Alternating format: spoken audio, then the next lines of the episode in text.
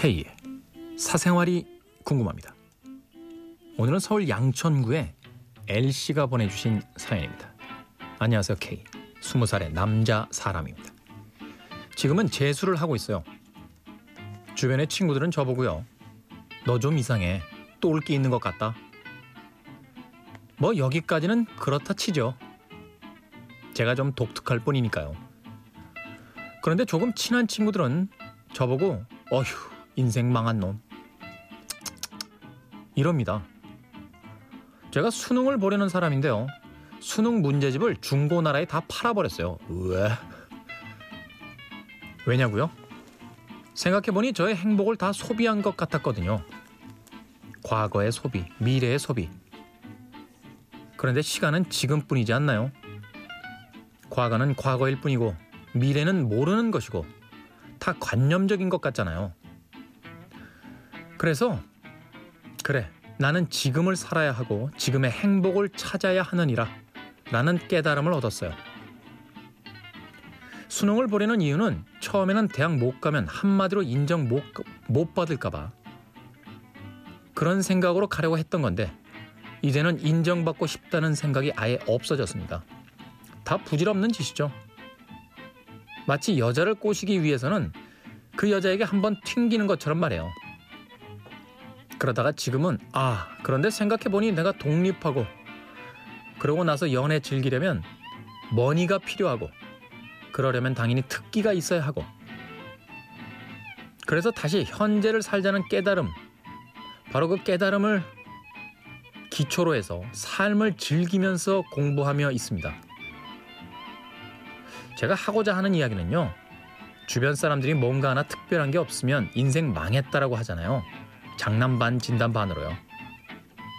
왜 자기들의 인생에 대해 평가하죠? 개개인의 인생이 있을 뿐이지 똑같은 인생이 있는 건 아니잖아요. 지금의 행복을 쌓다 보면 그걸 좋아하게 되고 좋아하다 보면 재주가 되고 결국엔 윈윈 게임이 된다고 생각합니다. K 물론 신경 안 쓰면 되지만 짜증이 나요. 저를 위한 걱정도 아니고 그냥 자기 생각이 안 맞는다고 인생 망했다라고 하고 K의 조언 감사해 받겠어요. 양천구의 L씨 네. 일단은요 인생에 대한 조언보다는 문장을 좀 공부하셔야 될 것 같아요. 예.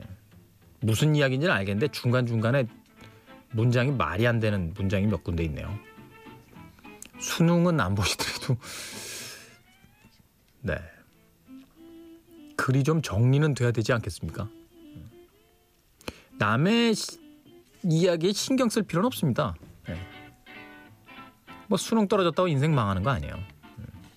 그런데 하나쯤은 생각해 보셔야 될 거예요.